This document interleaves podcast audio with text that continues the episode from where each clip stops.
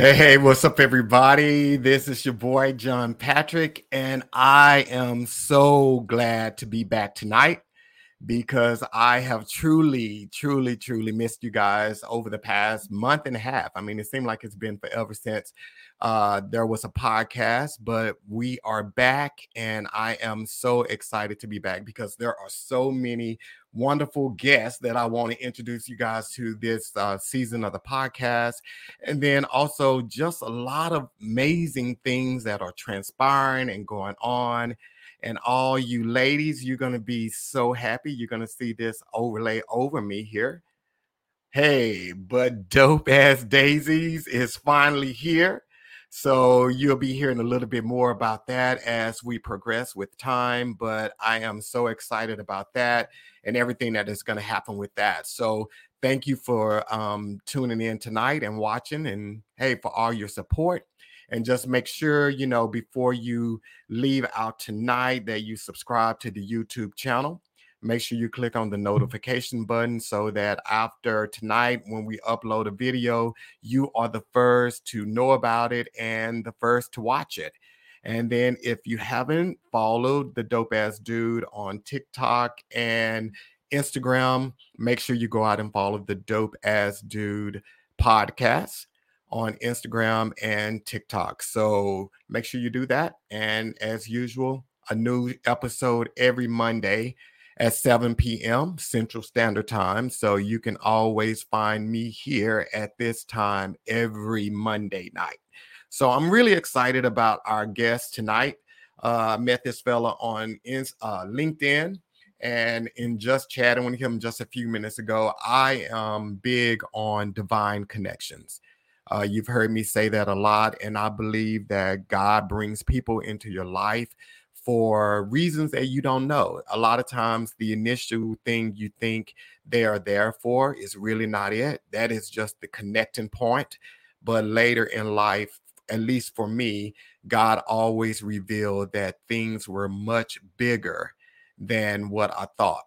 Um, this guy, he is an author, he is a business owner, and he is a genius in his own right. I mean, he's super um, smart. So I am really um, encouraged and excited to bring him out. So let's go ahead and get him on out here. What up, Brandon? Hey, what's going on, man? I was listening to your uh, introduction. I was like, "Who is this guy?" He introduced me.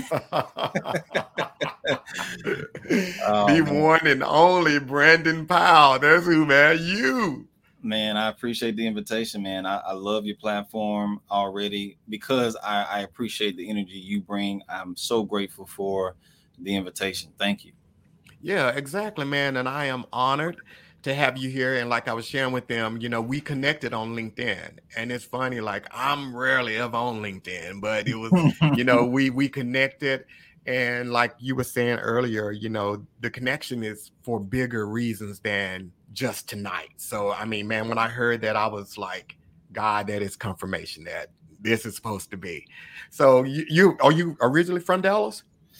Born in Dallas, uh, raised you know, it's like I was born here, and then we, my family, my mother at the time, immediately we transitioned to uh, Houston. Got a lot of family on my mom's side from Houston. So growing up, I bounced from Houston to Little Rock, Arkansas. Uh, then we finally came back to uh, the Dallas Metroplex in 1999. So I grew up telling people or thinking in my head that we had all these houses when all the, the whole time all we were doing renting. So I was like, oh, I thought we was rich. hey man, that's that's that's the beauty of being a kid. You know, exactly. you you just appreciate your surroundings. You don't know where it come from, how they got it. You just love it. Yeah, ignorance is bliss. Yes, sir. Yes, sir. So, okay, so then, and you're married and you have kids, right? No, no, no, no kids, uh, not yet so I just have uh, a stepdaughter through marriage, but she's grown. So I, when we when we hooked up, it was already understood. There's, there's we, we don't have to worry about that. Yeah. Nice. Yeah, I have nice. a beautiful, beautiful wife, uh, and and so I'm at a stage where I really enjoy uh, spending that time with my nieces and nephews. I love on them real hard. But the beautiful thing about it is after you love on them hard, you're like, all right, now going back to mama. Same here, man. I have, and people are always blown away when I say this, but I have like over 30 nieces and nephews, right? There's a reason for that. Yeah, I'm, I'm pretty impressed with that. Yeah. So it's like, hey, I don't need in them any kids. My oldest niece is 40, and my youngest nephew is two months old. Oh wow. So yeah, it's like we have a big family. So yeah. I love on them, like you said, while I'm with them. And then as soon as you get done, he's like, okay, I'm good. You can take them both back. So yeah. So okay, so and then also you're an author. You're an author, and I definitely want to talk about the art of business. I know that is your fifth book. I just found that out, but that's your fifth book, and you're working on book six. So tell us a little bit about the art of business and so the art of business came as a result of bumping my head for years and not wanting my clients to experience the same thing. And so uh, it's a it's a culmination of about 750 hours of just hard knocks in the field, lessons learned, listening to clients. And a lot of times clients and people will tell you things without telling you if you listen through the things that they're concerned about, the things that they get excited about. And so, um, naturally, as a, as a teacher and things like that, I just wanted to put it down in writing. I don't like learning things that I can't um, duplicate or empower others. It's just a waste to me. Why did I learn it if I can't give it to somebody else? And so that's what that book is about. It's specifically for entrepreneurs who want actionable things every single page is dedicated to people who need something that week, that day, that moment that could impact their business. And so it's not it's not really uh, full of theory, so to speak. It's things that that had I not conveyed those things well, uh, I wouldn't I wouldn't have been compensated. And so I, I made sure to put things in there that actually have been tried and tested. So how did you, you know, and this is all going to tie back to the book. So how did you get started like as an entrepreneur? How did you because a lot of people want to know. They have all of these brilliant ideas. I mean a lot of people are sitting on some amazing things but they just don't know how to get started. So how what what's your story? Uh man i think i got thrust in there's certain things about entrepreneurship that's connected to leadership. And so i have to tie that to it. Uh oldest of five um grew up never actually met my father never saw him and so I was thrust into leadership as the oldest, and I had two younger brothers and two younger sisters.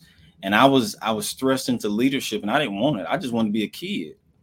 And so what that did for me, it went from the trauma of that to then it became a skill. I, I kind of got comfortable with with the chaos of being in leadership and having to be an example. And so when it came to entrepreneur, entrepreneurship, I remember being in college. I went to a, a community college initially, and I didn't know that I was behaving like an entrepreneur, but I, I had I was adopting some leadership skills, and a few people kind of took interest in me and was supporting me and speaking life into me.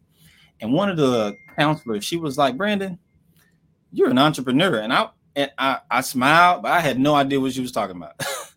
I didn't know what the concept of entrepreneur meant, not not at that time. And I kind of explored it later, and what got me into it was my passion for serving others.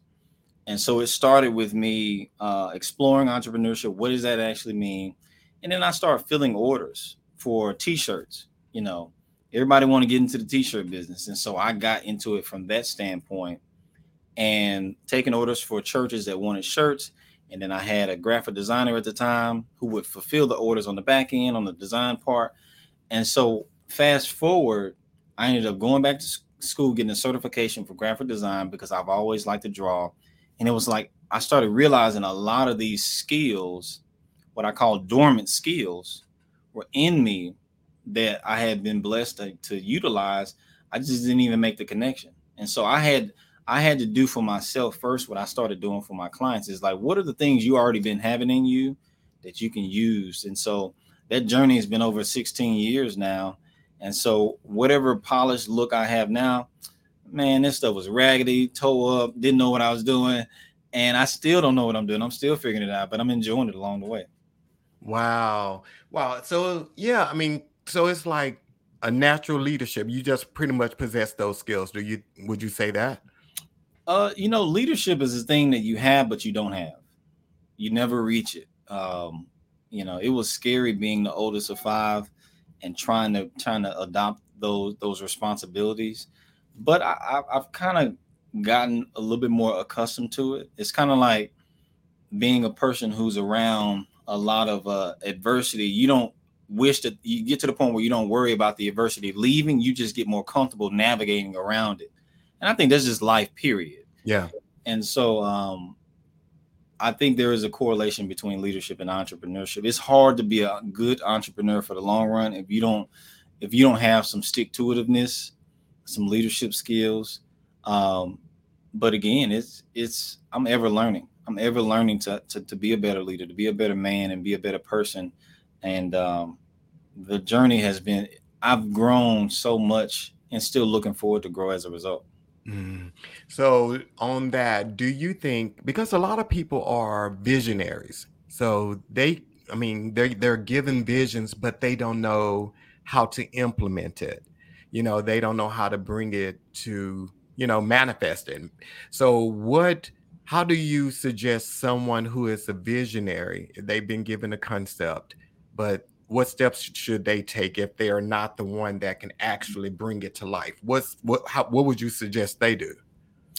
Um, you know, to be quite honest, a lot of the people and clients that I meet are very, very gifted, very gifted. They they have great vision.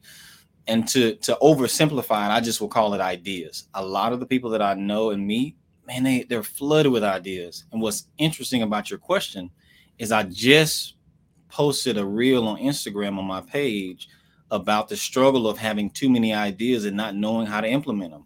It's like, I got this idea. I used to joke with a client I would meet it with once a week based on our program we were doing. Every time I met with her, and if she's listening, she know who I'm talking about. She would have another no, she would have two or three new ideas for a business. So she was flooded with vision and, and ideas. She was super, and all of them were great. And so what it taught me is that I'm not going to make a client feel bad for being gifted. I don't think that's the solution. Right. But I do understand that it's a struggle to say, okay, how do I carry this out? Which one do I carry out? And so the concept that I learned um, is what I call the crock pot, the oven, and the skillet. What that simply means is it's a it's it's a process for when you implement and execute your ideas not every idea that you have that feels powerful is meant to be implemented to the fullest extent every single time. Because what if you have 10 ideas in a month? If everything is a priority, nothing's a priority. Mm. And so what I realized is that through that struggle, that tug of war, I, I know that there's nothing wrong with this, but how do you how do you help a client who who's flooded with this? And and me too. I had to struggle with that and still do. Um, the skillet it represents a stove. A stove has four burners. It, it's a representation of capacity, and it's meant that you process faster. So those ideas, from a metaphor standpoint, you're going to process within two weeks or less. You give you give attention to that immediately. But typically, what happens is when we are when we have all the stuff on the stove already, yeah, that don't mean we don't have new ideas. We still have more ideas coming while we're while we're focused on what's already cooking, where do we put those ideas? Well, you put them in the next phase, the oven. The oven cooks slower. A skill a, a stove cooks much faster. It's meant to, but it also means you got to give attention to that stuff. Mm. You ever been cooking and listening to music and taking care of kids and doing multiple things? All of a sudden you you smelling you smelling smoke and that and that and that pork chop and that steak that, that was tenderized and you didn't season now is tartar you know, or is is it's overly burned. Not tartar but it's oh it's opposite of tartar. It's, it's blackened. Yeah. yeah. It's because we we fail to give attention to that. Well what does that look like from a business standpoint? What does burnt look like from a business standpoint? It means fatigue exhaustion you don't have no more energy for it because you you couldn't give attention to it because you were doing other things. So then the oven is meant to be a process a little bit slower. So you give yourself three to six weeks from a practical standpoint. You got stuff on the stove already, on the on the actual burners. New idea hits you. What does that look like? Because it got to be practical. It's a, what's today? Today's Monday. That means, ooh, ideas hit me. Just write that thing down. Maybe research it for an hour. Get get that passion. Let don't deny it. Research it for an hour, but don't research it for three weeks in a row because now you got other stuff on the stove. The beautiful thing about writing things down is that you give the opportunity to take it from your head and put it put it somewhere permanent. And so that's what I recommend the skillet, then the oven. Now, there's some things that will still come. Even the oven has capacity. You may fill up that oven. So then it's the third phase, the, the crock pot.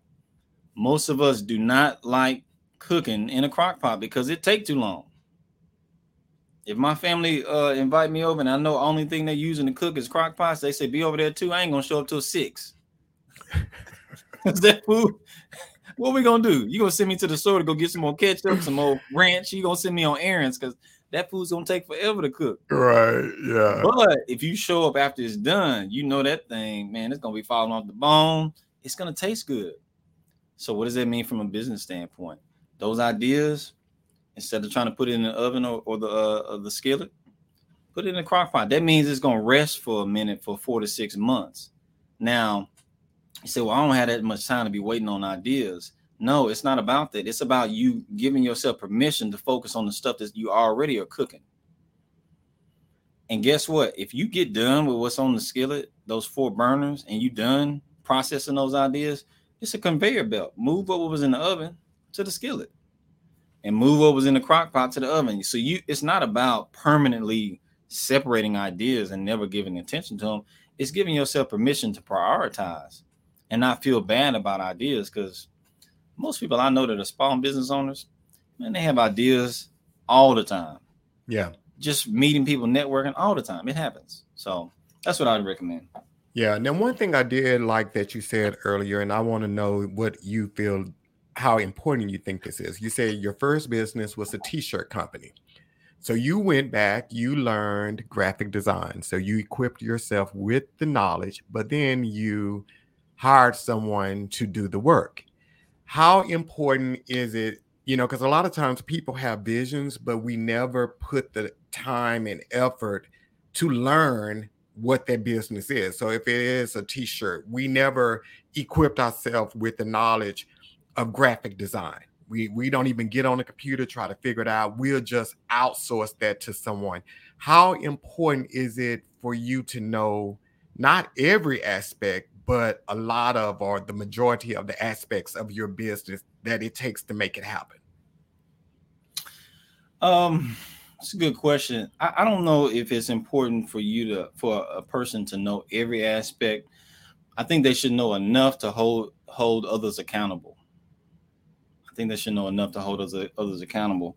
Um, and and and you have to forgive me because I get excited and I get I get to ex- overly explaining because it's my interest to try to really educate and and even to your earlier point about the vision and implementing it, you you got to get started. You got to make sure you get started and, and and process it as as quickly as you can. But to your second question, you know, um, there's three phases that you can choose. You can choose to implement, outsource, or resource I when I was starting off um and doing the t-shirt company, you know, I wasn't physically pressing the shirts. I had a company that was doing it. Um, and I just I just really was very zealous. I mean, I didn't know what I was doing. I, I just jumped out. I was pure zeal and the opportunity came. Graphic design, I didn't know how to do. But I would talk to the client, and what I noticed was the better I got it understanding and asking questions to the client, the better I made it easier for the graphic designer. And so I started realizing, oh, oh, okay, this I can make this easier for everybody. But I chose to implement graphic design because I realized it's connected to a skill I already had. I, I love drawing as a kid. So you got to decide what are your skills? If you're going to decide to implement something, is that something you have the time to do and you want to do? Because you can't implement everything. Otherwise, you'll bottleneck yourself. You know, every single time. And so uh, the second phase is outsource. That's where your vendors and your suppliers are. But to your point, if you're going to partner with a vendor, you got to trust them. You got to know that they're reliable, and you got to know how, how what the expectations are. Otherwise, you won't know if they're doing good or bad. So you do need to know and understand something, but the reason you partner with them so you can delegate, so you can free yourself up. And then uh, resource is sometimes the market is going to ask you for things. You know, like if somebody hit me up today and like, "Hey, I really saw I saw your interview, man. You seem like you're a cool guy. Um, you know, I, I know you do business therapy and things like that. Do you also uh mow lawns?" I mean, it's like a weird question that's outside of my scope. But, but believe it or not, I've had people ask me questions at home about things I don't even do. But what I learned about it is they are drawn to the person, and so they what they're saying is, I'd love to work with you in some kind of way, uh, if possible. So what I learned to do with those people, it's a resource. You know, I don't I don't mow lawns, I don't watch kids, I don't do that kind of stuff. But I do know a guy, I do know another business that you I can connect you to. So even though I don't do it, I'm still a resource. And they still end up appreciating my company because I've still helped them. As long as who I connect them to does their job, they'll still think highly of me. And so we've all, I think if you've been in business long enough, you'll have people ask you questions like that all the time that'll be random and like, you don't do this. And I'm like, no, I don't do that. But I try to go to the next step and give them a resource if I can. Wow. And that, I mean, that speaks volumes about you, you know, in regards to that you are open enough because there are a lot of people, they'll say, well, do you know somebody who does, or do, like you said, a guy say, hey, do you mow lawns? So a lot of people will not refer someone on out, you know, after that. So that is like, that's dope that you even do that. I mean, that speaks volumes about you as a person, man. That's that's really good. So we have a question for you, and they want to know something I was going to ask. So Yolanda is asking, how do we purchase the book? Oh well, thank you so much, Yolanda. Um, if you uh, if you visit the my website therapyfirm.com, and if you click on the tab that says resource, um, the book is available. Uh, if you click on it, and the reason that I don't have it available on Amazon is because um, we self-publish our own books, and you know, I'm I'm I'm, I'm stingy about my coins, and so I control the the shipping and and, and uh, the process. Uh, and I and I also do a lot of workshops. So usually my books I'm giving to people in person, and so um, I wasn't, you know, I'm a, I write books, but I'm not, you know, I'm not an author that's traveling all the, all the globe. I just had a passion, and I'm thankful that I was able to put it in writing. So, yep, therapy.com therapyfirm.com and just hit uh, resources and we'll get it shipped out to you. Yeah, and what people a lot of people don't understand is about like Amazon and so forth. So what they don't understand a lot of times is that Amazon may sell your book for $25. You don't get the whole $25. No, you don't all. get it. You you get like a, a fraction of that, maybe six or seven dollars of that $25. And Amazon gets the remainder because Amazon they print your book. You don't have to they don't store it there. They print it, they ship it, they do all of that. So the writer is really not the author is really not getting all their money. And people a lot of times they they don't understand the power of buying the book or the item from the actual seller, the person who created it, because they, in that form, they get the money. Mm-hmm. You know, you mm-hmm. cut out that middleman. Amazon, people, y'all think y'all uh, setting folks up for success when you say, "Oh, I'm just going to get your book on Amazon because you don't want them to have, have your credit card number." No, you're shortening them because Amazon is getting the majority of their money. So go yeah. on out to therapyfirm.com and get this book directly from uh, Brandon so this brother can get paid. I appreciate it. And you know, it's not not without trying. You know, I've I've done my research and when you self-publish your books for yourself and you do it for clients, you learn to understand what goes on in the back office. And so I know too much about the the process for me not to be okay with that. Um, but yeah, I mean, I, will take the support any way we can get it. I, I definitely appreciate it. Thank nice. you, Yolanda. So, and then um, so you are a business therapist. So, I mean, when I heard that, I mean, I love new, innovative stuff I've never heard, and I've never heard of a business therapist. And then you got the therapy firm. Like, how did you come up with that? Man, I wish I could take credit for that, man. I I I could. I'm not smart enough to uh, come up with something like that on my own. I'm gonna tell you what happened. Um, I had Lean on Him Consulting, as I was telling you uh, offline, and so I was gonna pivot, and so I was playing around with some different ideas, and uh, my wife, um, who we were dating at the time, she would notice how I was doing my sessions. I, I just went by a business consultant, and so um, she would listen to my sessions, and you know, we t- I talked about look I'd love for you to kind of cover my gaps and see what I don't see, support. You know, that's kind of the relationship we have. And so after a few sessions, um, she said, you know what? You're really not a business consultant. You're you're a therapist, you're a business therapist. And that was the first time I had ever heard of that. And so, but when she said it, I was like, hmm. It made it made it made sense. And so I told you offline, I moved fast and slow, and I just immediately ran with it. And so it just kind of talk about vision and implementation when it makes sense to you, and you've got the time to. I immediately put that on the skillet. Let's bring it full circle. I immediately put that on the skillet on the stove, and I, I just began to work on it. And so uh, it made a lot of sense. And of course, I tested it out in different settings and, and I just ran with it. But it didn't change who I was. I still was doing what I was normally doing is just that I just called it I called it something differently. And uh, so there's no couch. I'm not giving out medication. I don't have no, you know, I'm not giving you out. I'm not giving out Tylenol or ibuprofen. No. well, Mrs. Powell, you are the creative genius. I gave Brandon the credit earlier. It's you because when I hear business therapy, uh, therapist and therapy firm, dude, no lie. I mean, I love that type of creativity It's just is just amazing. So we have another question for you already. So the question is when should one expect to make a profit after starting a business? Is there a time frame or That's a great question. Um I, well, I'll start out by by giving you a generic answer, and I'll try to get more specific. It really depends on how much you're investing, because profit is is based on how much your expenses are and how how long it takes for you to recover. So if you only invest a dollar, I'm just just follow the example. If you only invest a dollar and all of a sudden your first client you make, you know, $50, well you obviously didn't take long to make a profit, but most of us to really answer that question, we've got to identify what are all of our expenses to get started. If we lay out what all it's going to take to get started, even if you don't can't list everything, just list out as much as you can. Is it a product that you're offering? Is it a service?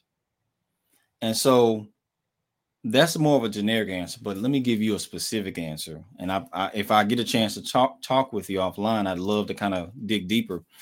Uh, I would say to get a profit, uh, you really probably can get a profit consistently within about a year or less uh, let me say about nine months to a year.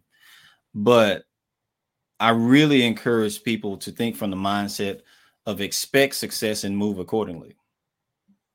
And so if if my goal is to just make a profit, then cool. If that happens in the first 30 days, but really my when I'm with clients, I ask them how much money do they want to make in 12 months? And I don't let it I don't let it become a generic number. G- give me the number. Is it 50,000? Is it 100? And so they give me that number. And I what I do is I reverse engineer it. The day they ask me, what's today? Today's December the uh, 5th. Um, and I say, okay, by December 5th of next year, specifically. And so if you divide that by if it's a hundred thousand, you divide it by 12, 12 months in a year, and you divide it by four because there's four weeks in, in a month on average. And then we look at that number weekly, monthly, and then that'll tell me what I need to be doing because every week that's accountability. And so I, I now am moving forward to support you. So this question, when should I one should expect a profit from starting a business? First thing I gotta ask is how much money you want in the next 12 months? because all I'm to do is get very specific because this isn't just about, to me, it isn't just about when you're to make a profit. It's really how I'm to thrive and sustain myself.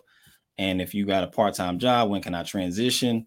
all those things are really connected to that to me. Um, so uh, if you've got a follow up, I love to I love to tackle it. Hopefully, I I help by answering that. Nice. Yeah. I mean, I mean, I loved how you said, you know, I think a lot of times when we get the vision that we want to start a business, a lot of people never sit down and and do the cost analysis. How much is it going to cost to actually bring this to life? And then what um profit am I trying to make from it? So with the t-shirt, you have to do your research. You just can't say, "Oh, I'm gonna start a t-shirt company." You need a press machine. You need, you know, you need all of that. How much are t-shirts going to cost? All of that type of stuff. And a lot of times people do not do that. So what? How important? Well, we know it's a very. Is it super important by the time they come to you for advice that they have a budget and they've already done a cost analysis is that important before they come to you or is that something you help them with? Oh to me it doesn't matter. It doesn't matter what stage they come to me at. Um, i'll tell you i'll tell you the, the kind of clients that typically are drawn we, we're drawn to each other at, from the service provider to client. Typically the people i'm working with they're serious. They're serious about their vision regardless of the stage whether they just started two days ago well, they've been in business for 20 years and they kind of had this mindset like, I'm going to figure it out. It may, be, it may take me a minute, but I, they're kind of determined. And so all I do is I say, okay, I'll be a third party resource. I'll be I'll be a support system to accelerate what you were going to get done anyway. And so if they come to me and they just started their business and I'm talking with them, I'm like, man, this person seems serious and they seem gifted at what they do. I, will say, okay, Tell me about your vision, and then let's fill in the gaps. So they don't have to have all this business plan stuff. Because first of all, when people transition from a job or they've been having a passion on their mind, they're thinking about what I call the isolated skill set. If I'm a mechanic and I've been working for a, a, a, a, maintenance shop, I got real good at it. I gave ideas to the boss. They ignored me the whole time, and I'm ready to start my own thing. But what what they're focused on is I know how to work on cars and they're good at it. Yeah. The difference is once they start opening that business, they get surprised because they go from an isolated skill to now they got to realize I got to be HR, I got to do marketing, I got to do collections. And that's really the surprise that most entrepreneurs go through is that they they realize they got to manage all those other things. And so I don't really care what stage they they come to me at because I'm interested in supporting um, but what I'll try to do is let them know based on where they are, what does what does the roadmap look like for you? And I'm not going to know that until I get to know them, and I'm I'm always going to be interested. Nice, nice. So we have another question here for you. It's all man, you hot tonight, dude. So Yolanda asked another question: Do you offer a consultation appointment prior to offering a full session? Yes, because you have uh, supported my guy uh, John Patrick this evening. Um, I will offer a a complimentary uh, session. I will, um, I will do that. Uh, normally, I don't. Um, and I'll be honest with you, I, I really, I'm, I'm, a giver. So I, a lot of times, if I believe in a person, I'll just, you know, I do a lot of things for the for the client. And so, uh, if you go to therapyfirm.com, schedule a, a consultation fill out the form this evening or probably by 8 a.m. tomorrow and use the promo code um, the business therapy firm TBTF uh, 23. It's going to ask you for a promo code uh, or at least mention in the comments that you know John, something to let me know uh, that that you affiliated with with John because he invited me here. So I'll definitely do that. Oh, nice, man. Thank you. Thank you. Thank you. And then we have another question for you so far. Is attending vendor events important? How do you choose the right event to attend? I really appreciate that question, Tammy. Um, and I hope that I can chat with you offline to, to learn more about this. So, is attending vendor events important? Yes. How do you choose the right uh, event to attend? So I would answer that by telling you this. You have to understand who your target audience is. And so let me just give you uh, an extreme example. If I go to a hundred vendor events where my target audience is not there, I've wasted my time. If I go to two events where my target audience actually is there, I would have done more benefit to my business than going to a hundred that the, the wrong people there. So really begs the question is how do I define who my right people are? And I'm gonna tell you what most people are thinking about when I say this. They're like, but I want to serve everybody. I don't want to leave nobody out. I want to make money with everybody. There is a this isn't about favoritism. This is about maximizing your time. And so uh, I have a whole um, process where I explain all that, but it, it really is it is important to go to vending events where your target audience will be and and that's how you choose the right events. And so uh, if you were to go to a site and you think about who you who you normally serve pay attention to who's going to be there. Pay attention to how many people is going to be there. Pay attention to what side of town it's on. Pay attention to uh, the dress code. Pay attention to um, the reviews. Because when you're a vendor i'm assuming you're asking this as a vendor. If you go to this event you want to learn the hospitality of how how the host treats vendors. I've had bad experiences as a vendor where I go and the main attraction is in one room and I'm a vendor. I'm way I'm like how how they gonna how they going to come to my table? So pay very close attention to the reviews. Ask about people who've been vendors at events. Hey, do they normally have traffic flow through? How do they normally over advertise and say a lot of people gonna be there, and then you show up and it ain't nobody there? You know, ask those kind of questions. And so, um, what you'll notice about me is if if I'm having a session with a client, I'll take the time to learn about these things, and if we if we create a curriculum, which we have, we'll address these kind of things to make sure that you show up to the right vending events um, and you're maximizing your time. Wow. Wow. Wow. So another question for you, Brandon. What are your thoughts on pop-up shows? Uh, you know, pop-up shops I think is good. Um, I'm assuming with pop-up shops, you probably got a product and it's really good for instant gratification for the market because you you but see, it's the same thing. Where are you popping up? You know, where are you popping up? If you're if you're popping up in the area that's high traffic, where, where your target audience is going to be, I mean, it's a great idea. It's a great idea. And, and so um, I remember I was talking to a client and she couldn't figure out who our target audience was. And I said, Well, tell me about a time you had a really good experience with a client. And so she did. Long story short, we figured out from that experience she already had, we figured out who our target audience was. And then I said, okay, take that description you just gave me. Tell me about the, the ethnicity of this person, their financial status, where they normally shop, where they normally live. And I said, Well, currently, have you been going to places where those kind of people are? She said, No. So if it's a pop up shop, you vending, whatever, if it's a conference, symposium, what we need to do typically is get clarity before we start creating the marketing material and start executing. That's the whole premise of, of why I do business therapy or attempt to um, is because I'm trying to get that clarity first. I want to answer these kind of questions first because eventually we deal with flyers and, and, logos and all that. But I like to answer these kind of questions 1st mm-hmm. because if you don't get that clarity, man, you can show up at a pop up shop, have the best looking material, but then you won't really be able to maximize that opportunity. Wow. Yeah, because research is so important. I've done vendor events in the past, and and maybe the vendor fee is not that imp- you know that expensive. But if you go somewhere like you said that your clientele or people that are interested in your type of product, you have to work that much harder to sell your product, even if it's a hundred dollars and you sell uh, your stuff for 20 bucks, but you're at an event that they're not interested in your stuff, you got to sell five of your stuff and then probably another five just to make a profit. Nobody wants to break even. You want to make some type of profit. So Man. it's so important to research it.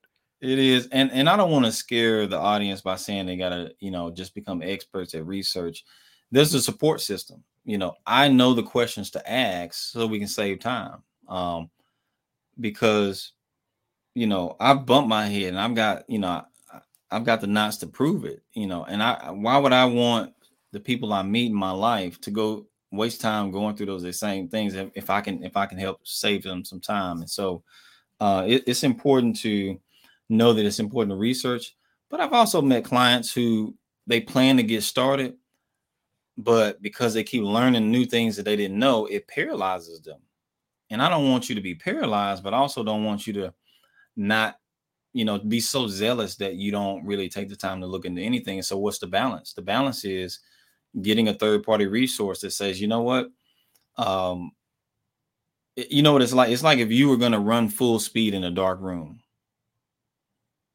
You got zeal, you got passion, but you don't have clarity. So you about to hit something pretty quick. And if you've ever walked in a dark room, even when you walking, when you don't know where a certain object is, it always hurts worse because you didn't see it coming. Mm-hmm.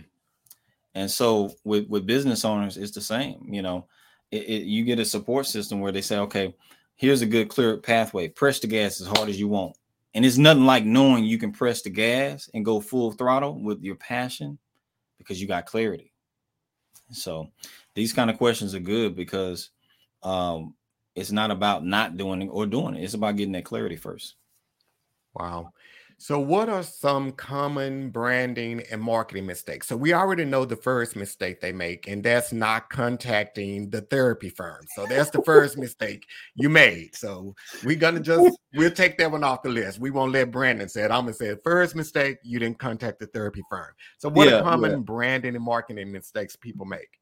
Oh man, um, so I'm gonna give a disclaimer by saying this: most of the clients that have um, branding and marketing mistakes is not because they're not gifted.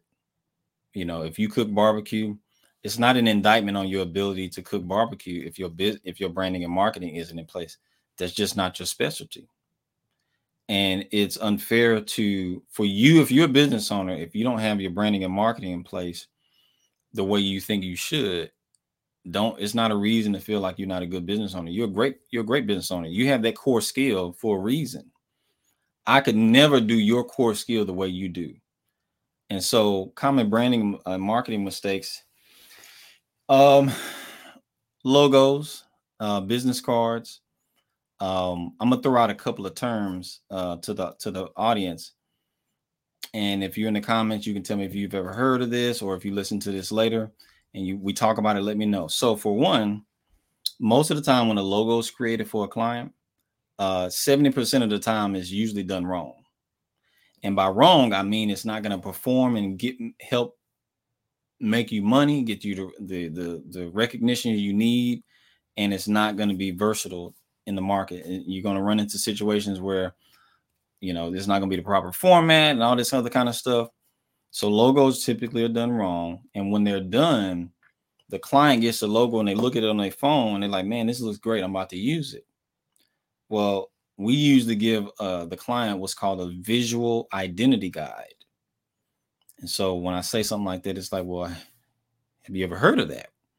Well, if you haven't, which 90% of people have never heard of something like that, what is that document? That document gives you your color codes, your fonts, the history, the origin of what that is. Then it tells you where to use your logo in different situations again against light backgrounds, dark backgrounds, same color backgrounds, how to what logo to use in different situations.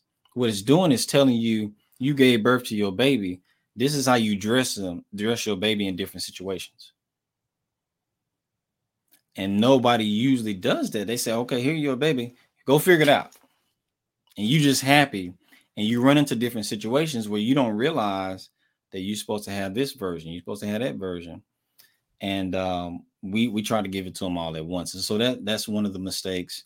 Um, the other thing is is is uh, the business cards. Uh, typically, because if your logo is done wrong, then your it's it's impacting everything else.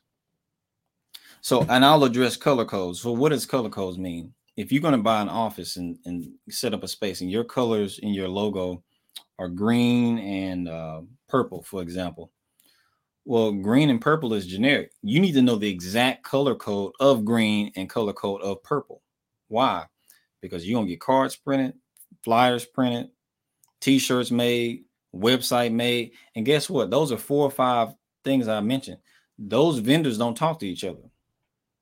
So, what'll happen is you'll look up and you got five different shades of green, six different shades of purple, because every time you gave that logo, the vendor didn't care. They just guessed or they matched it as close as possible.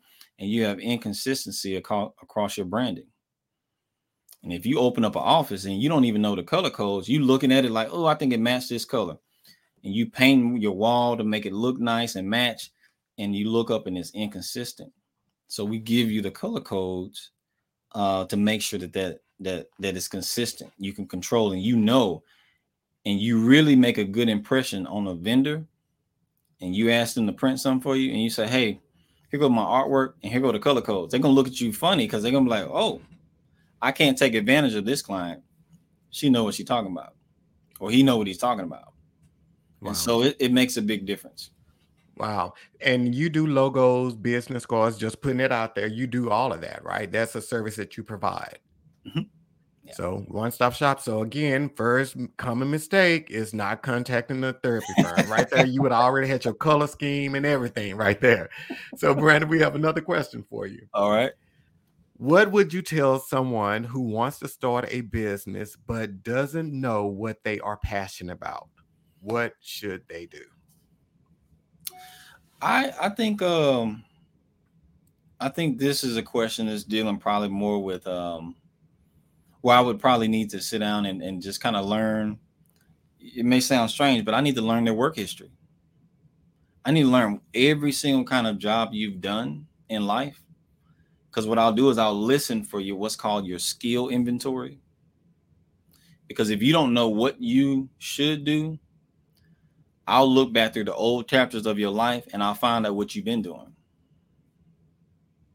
And then I'll figure out how to tell you based on the different things you've done. Like, for example, if you worked in call centers and you did customer service and you did that well, that means you probably got some good composure, you got good hospitality, you got some good control. And so I'll listen to all those different things you've done. And then I'll say, okay, based on all these different things, I think you could do good in this or this or this. And we'll just lay out the options. And so the goal is you're going to notice a common thing. We want to get clarity. There's no way I can just look at a person and say, you know what, try this business. Because now I'm su- I'm suggesting things to them based on what I like. But if I had a chance to talk to uh, my two cents uh, that's, that's presenting this question, I'd be very curious about their work history. What what kind of things have you done? Have you done construction? Have you done landscaping? What what have you done? Because if a person is unsure what to do, but they're interested in starting a business, man, that's all I need. You you're interested in starting a business, Okay, say less. Let's let's now talk about what your work history is because I'm gonna pull out. Here, here's what I would say: people are always looking for business loans, but what they fail to realize, money's already hiding inside of them through their skills. Nice. Yeah. So I, I would I would imagine I hadn't met my two cents, but you probably got at least thirty thousand dollars worth of skills that you can implement over the next eighteen months. So if I came to you and I said I want, uh, I'm not sure what I'm passionate about, but I want to be Bill Gates rich, what would you tell me? I'm gonna figure out what you've been doing. It. if, look, I'm gonna figure out what kind of work you've been doing. You've been you've been engineering, bro. I'm gonna I'm gonna figure out what you're doing. Uh, but I'm you know what I actually had somebody that um, I don't know if they were serious or not. I told you about how I'll, I'll, do that principle where I say start with what you want and then work backwards. I was like, so how much money you want to make? I was talking to a client, and he said uh, he said some ridiculous number. He was like 20 million. He was thinking that it was going to stop there for me. But when you take 20 million, you divide it by 12, and then you divide it by four, after I got done doing those numbers, I said, okay, so by the end of this week, by Saturday, are you on schedule to make four hundred eighty-eight thousand dollars? What do you think his answer was? No. And you know what? No judgment. I'm okay with that.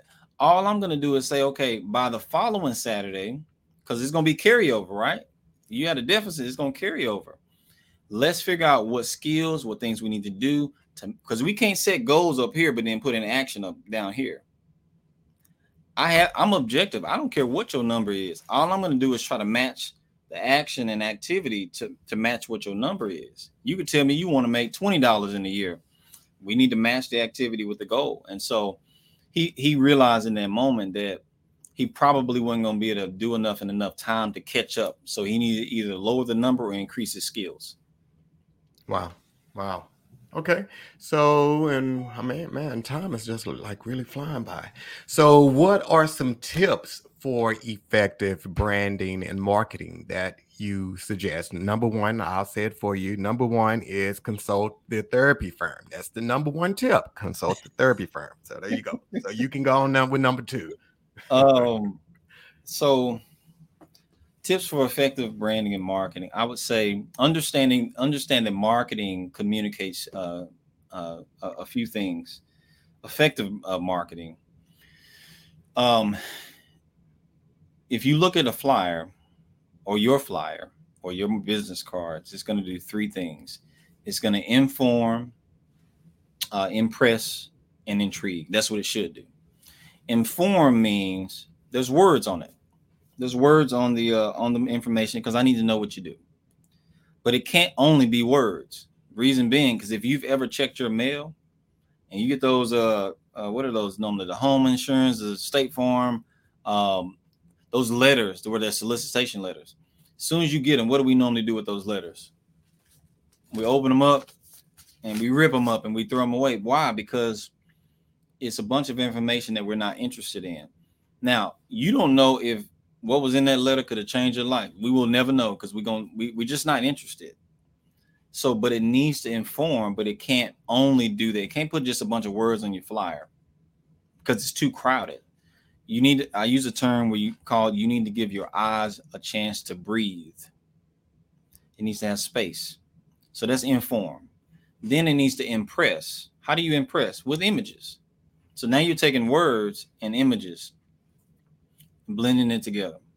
Now there's a good way to do that, and there's a not so good, but that's the point. Inform and then impress. Then intrigue. Intrigue means to me, I define it as curiosity that leads to action. So inform, impress, intrigue is what you're going to do to create effective marketing. Now, if you've got your logo in place, that's dealing with your branding and it's consistent and all those other things. That's what's going to help you um, uh, be more effective. But if your cards are on the table amongst other cards, if it's doing those three things, you're more likely for someone to say, "Oh, what, what kind of business is that?" They'll at least pick it up. Now, I make I'm not going to guarantee that when we work together, that everybody's going to be wanting to pick up your card. But what happens is if you're if your branding and marketing is not in place well, most people won't even pick it up. That's what I call inquire. If you can't even get someone to inquire and be curious, how are you going to convert them to a sale? So what my job is to to to get you to become more interesting enough to where they will at least inquire. Now, once they call you and do business with you, now I get to relax a little bit because now we get to see you shine because you already have that gift. You already know how to work on cars. You already know how to make barbecue. That's not my job. I'm doing the alley oop. I just know that you gonna do your part after I've done mine. So that would be a tip for effective branding and marketing. Make sure your stuff informs well, not over communicating, but enough to where we understand what you do. Impress, use quality, high resolution images, images that are sharp, that look nice and then create intrigue, blending the images and words together well enough to where people are curious and they want to call you or visit your website or whatever yeah. the case may be. Wow.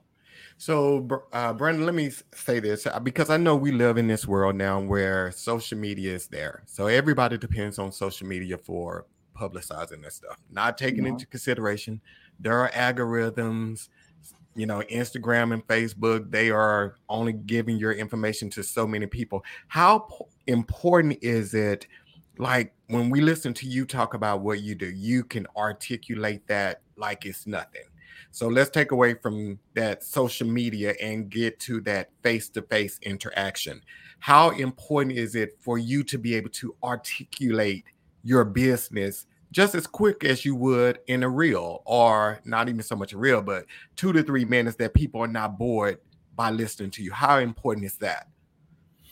I think it is important. Um, above all of that, because I'm not I'm not suggesting that every person um, has to become like a public speaker or just be articulate and all that stuff. I think just authenticity. Be authentic, but you're you're able to rest and be comfortable with who you are when you put in the private preparation. If you talk to a mechanic and they've been working on cars for years and you talk to them about that subject, if they know what they're doing, they're they're going to be able to articulate in a in a um, in an authentic way. Doesn't matter their accent, their their slang, their dialect. You can read from them that they're they're, they're genuine and they know what they're doing. And so um, I think that's a that's a key. Now, on the other end of it, I never want to um, stop doing personal development. Personal development is is important to me uh, but self awareness is important. How will you know what to work on if you're not being honest with yourself, with your weaknesses, with your strengths? And so, um, I don't read physical books as much as I used to because my my schedule, but I listen to a lot of books, uh, or at least I try, and I keep a notepad clear close by to write down my ideas. And I usually, like I told you offline, every six to nine months, I'm trying to become better. I want to look back nine months from now and be like, you know what? I don't remember that guy because I've I've I've shed and I've become a little bit better. And the things that I used to think uh, it's elevated, it's become a little bit better, even if it's only two percent. It's two percent better than it was. And so um, I think that's a key. It's personal development um, as well. Nice, nice. And we have one final question for you, Brandon. So, how can you stand out, or what can you do differently when you're in the same type of saturated business?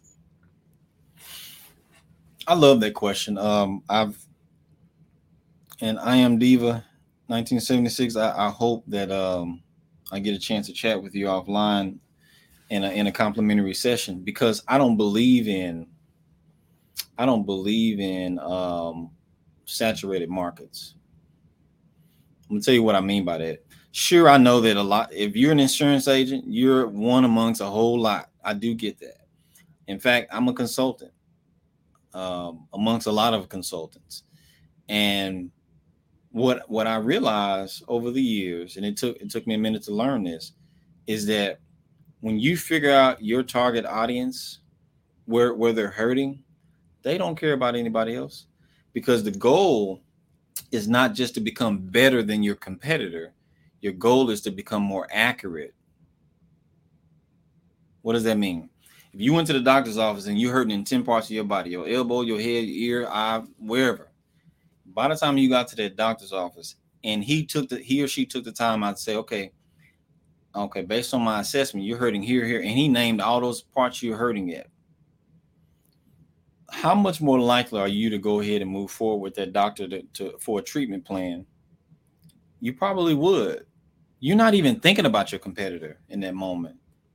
And so, as a service provider, we typically uh, are in our heads. We're like, man, I'm intimidated. Everybody else is doing this. I'm doing it. They doing it. I wouldn't focus on them. I'm not saying don't be aware of them. Don't respect them. You should. I'm saying focus on and this is a term I use in my in my in my uh, programs. I teach people how to create this. It's called uh, learning your top ten industry pain points.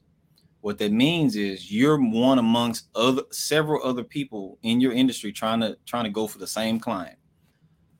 But in your industry, you have to learn what is it about those prospects or your target audience that what kind of things have they complained about about your industry, not your business, but your industry. And if you think hard enough, there's some things you probably can think of. You can think of at least 10 things. Well, guess what? When you list out those 10 things, that becomes your marketing strategy. You begin to market and communicate in a way that serves those needs. Most of us have been in a in a church setting or a public speaking setting, and we listen to somebody speaking like, man, they sound like they they sound like they on my doorstep. They sound like they talking to me. Well, when you study your industry's top 10 pain points, you will sound like you're speaking about things that they they're hurting in and they ain't even talk to you because you will have understood where they're hurting. You become more accurate. And so that's how you stand out in a market that's saturated because you'll become more accurate. You'll be better at in, in finding out where, where your target audience is hurting because that's all they care about is solving where you they're hurting. That's what they care about. Nice. So Brandon, where can everybody find you? Where can we go out, follow you, get in contact with you? Where where where where, where do we need to go? Uh, I'm I'm uh I'm on Instagram. I'm starting to spend a little bit more time on Instagram. Uh, you can look me up at Therapy Firm uh, BP. That's my handle. Uh, also on LinkedIn, you can look me up on there. Brandon Brandon Powell. Uh, yeah, Brandon D.O. Powell, because there's a lot of Brandon Powells on there. Um, those are the two ones that I'm mainly on. I'm, I'm about to start getting on on TikTok, but I know my limitations. You know, I I've I've had a lot of great experiences on LinkedIn. Case in point, this evening uh, how we met. And so those are the two you can find me on. Or you can just, in fact, you can shoot me a text. Uh, I give my number out because I'm interested in helping. Uh, 214 532 9972. Shoot me a text. Let me know uh, that you were you you were a visitor uh, for th- this evening, or you're watching this later and you you want to support. Uh, I will make sure to to do what I can to help out. What was that number again, Brandon? Uh, 214 532 9972. Okay. And do you have an email you wanted to give or? Absolutely. Absolutely. They, they can reach me at brandon at therapyfirm.com. Yes, sir. Nice, nice. So, Brandon, what final words do you have for everybody tonight, other than don't make the common mistake, not contact the therapy firm, and follow the number one tip: contact the therapy firm. Um, final words, I would say you can do it, regardless of what you've been thinking about, uh, that business idea. And this is at every phase. If you've been in business for 20 years and you if things are going well at one point and now it's not, you still can do it. What I've learned is that people that are gifted, they what what ends up getting taken away from them is not having good branding and marketing because what it does is it, it prevents people from really getting to see how great you are. And and so I would say you can do it and don't get deceived. If you're if you're gifted and you're skilled at what you do, don't let anybody tell you that you can't can't run a business successfully. What what's missing probably is just good branding and marketing. It's not that you're not gifted. If you know how to work on cars, you know how to do that when you was working for somebody. You still know how to do that. You just might be spread thin. That's not a reflection on whether or not you can have a successful business. You just need to have some time to to, to delegate some things um, and shine as, as bright as you. I know you can. So I believe in you. Look forward to supporting you. Uh, please make sure to use that um, that promo code TB uh, TF23, uh, and we'll make sure to honor a complimentary session, and we'll give that what I call that first cousin discount. so remember to go out and get Brandon's book on his site, therapyfirm.com, The Art of Business. Uh, you can go to the resource resources tab and you can find it there. So definitely go out and get the book. Uh, and we definitely going to get Brandon on here when book number six come out. So he's working on that now. So definitely excited about that and definitely excited about getting him back on there. So make sure you go out and do that.